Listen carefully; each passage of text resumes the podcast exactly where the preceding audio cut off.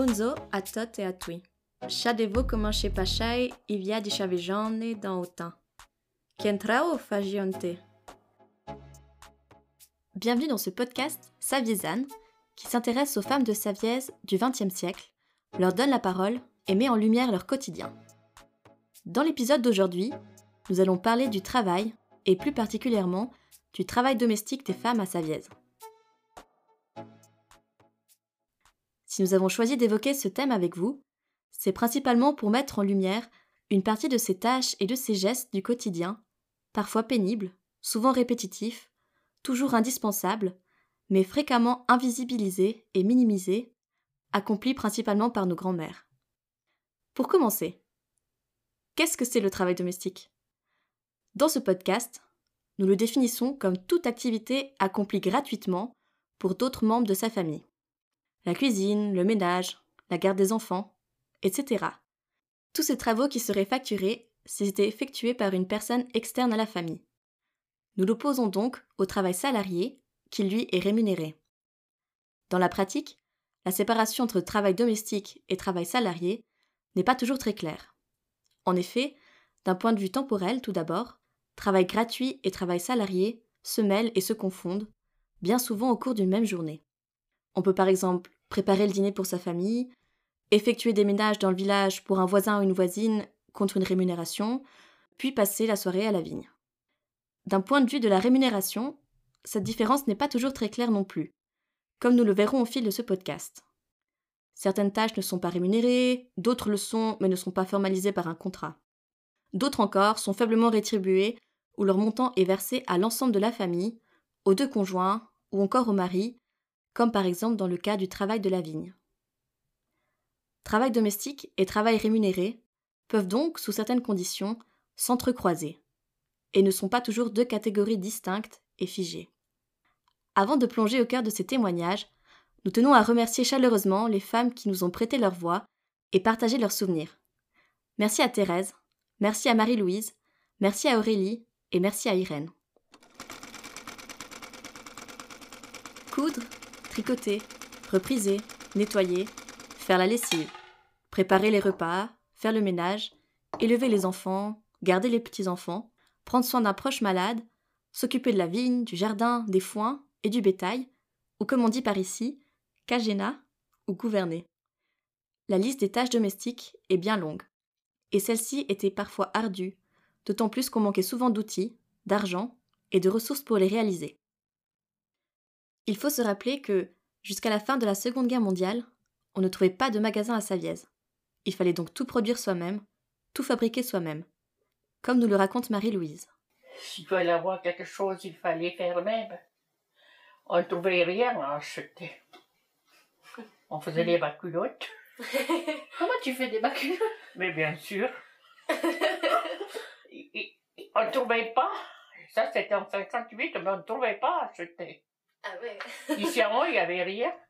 Les femmes passaient alors de longues heures à coudre, tricoter et repriser afin d'avoir des vêtements, des draps ou encore des rideaux. Elles fabriquaient non seulement des vêtements pour elles-mêmes, mais également pour toute la famille. Il y avait quand même trois hommes. Il fallait tricoter, il fallait tout tricoter. Parce qu'ils tricotaient pas? Non, ils ne tricotaient pas. Il n'y avait pas de magasin, mais également pas de machine à laver pour certaines, pas d'aspirateur, pas de fer à repasser électrique.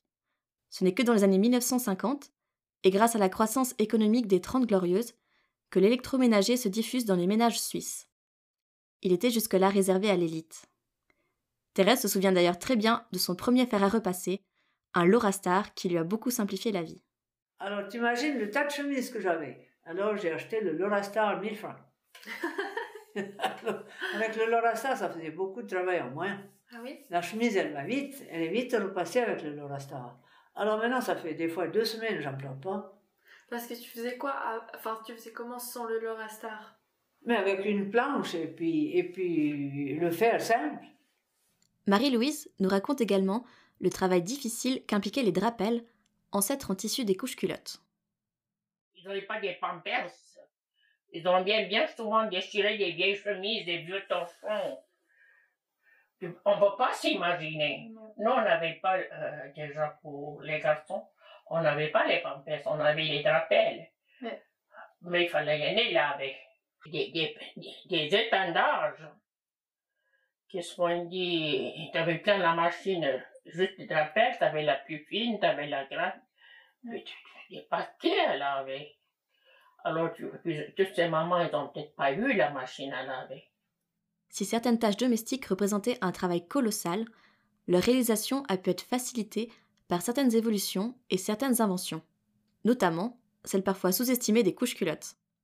Et comme nous l'a confié Irène, Ça, ça a beaucoup changé quand même. euh, Ah oui toi, euh, Non, non, vous pas retourner en arrière. Mais quand- euh, rien que la lessive, tu dis, est-ce que tu penses? Il est cependant important de relever que malgré l'évolution de ces techniques, la plupart de ces tâches étaient, et sont encore, principalement effectuées par les femmes. On retrouve cette répartition des tâches dans les récits des personnes que nous avons rencontrées.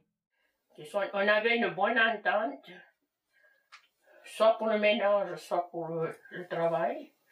Lui il travaillait. Et moi, je m'occupais de la campagne.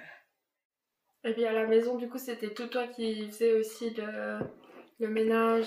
Eh oui, Bah ouais. qui, qui faisait d'autre Et voilà. Mais quand, c'est la, la vie de famille en plein, ben, il y a vite assez de travail. Ça, c'était toi qui faisais. De quoi? Le, le repassage. Ah, ben, qui tu crois? Non, jamais eu des femmes de ménage. Toutes ces tâches sont principalement, voire exclusivement effectuées par les femmes et réalisées gratuitement pour les autres membres de la famille.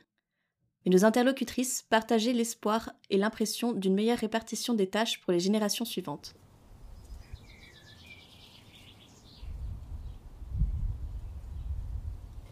Ça, t'aimais bien travailler à la vigne Mais ou on pas était bien à la vigne. Ouais. Ben oui. On était, on était libre. Tu n'as pas de patron qui te dise à telle heure il faut être là. Des fois, je faisais mon ménage et puis je partais, puis je revenais faire le dîner, puis je repartais un moment l'après-midi. Et puis, puis voilà, le- les journées, elles étaient vite passées.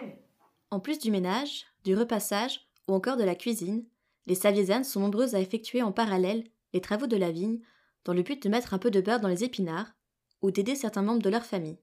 C'est le cas d'Aurélie. Et entre deux, ben, on a fait là, toute la campagne. Ouais. Les jardins, les vignes. Ouais, ça, t'as t'as beaucoup fait. Et en journée, en wi- euh, la- à la- encore en journée dans les vignes pour euh, mettre du beurre dans les épinards, comme on dit.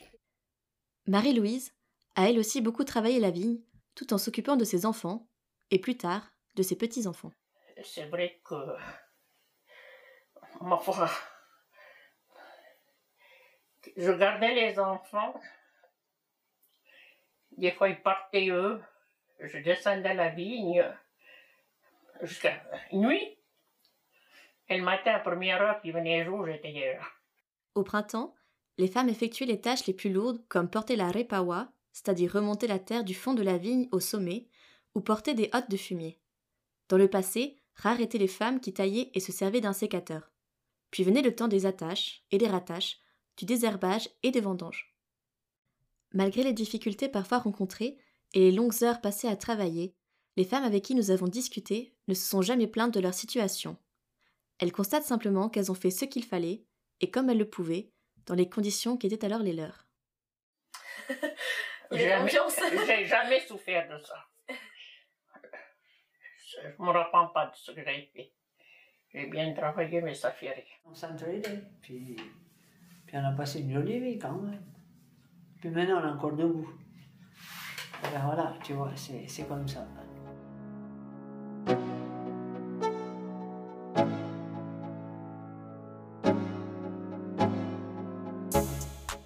Ainsi, les Saviésanes étaient à la fois au fourneau et à la vigne, effectuant souvent un travail de l'ombre pénible et gratuit, mais indispensable à la vie familiale. Dans cet épisode, nous avons voulu mettre en lumière leur travail.